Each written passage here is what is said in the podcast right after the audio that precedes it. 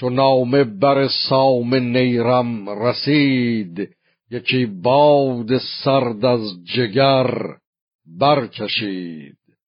به شبگیر هنگام بانگ خروس برآمد خروشیدن بوق و کوس.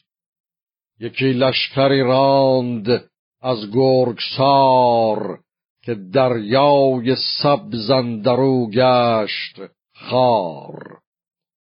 چو نزدیک ایران کشیدان سپاه پذیره شدندش بزرگان به راه. چو ایرانیان آگهی یافتند سوی پهلوان تیز بشتافتند. پیاده همی پیش سام دلیر برفتند و گفتند هر گونه دیر. ز بیدادی نوزر تاجور که بر خیره گم کرد راه پدر. جهان گشت ویران ز کردار اوی قنوده شد آن بخت بیدار اوی. بگردد همی از ره بخردی. از او دور شد فره ایزدی.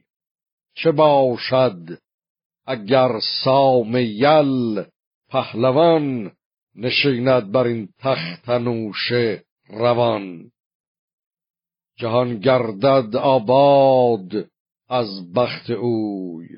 ورا باشد ایران و آن تخت اوی.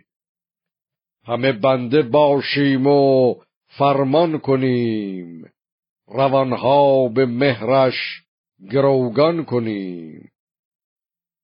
بدیشان چنین گفت سام سوار که این کی پسندد ز من کردگار که چون نوزری از نژاد کیان به تخت کی بر کمر برمیان به شاهی مرا دست باید پسود. محال است و این کس نیارد شنود.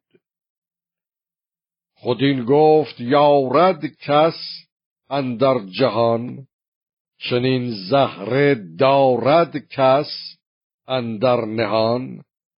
اگر دختری از منوچهر شاه بر این تخت زر بر شدی با کلاه نبودی به جز خاک بالین من بدو شاه گشتی جهان بین من.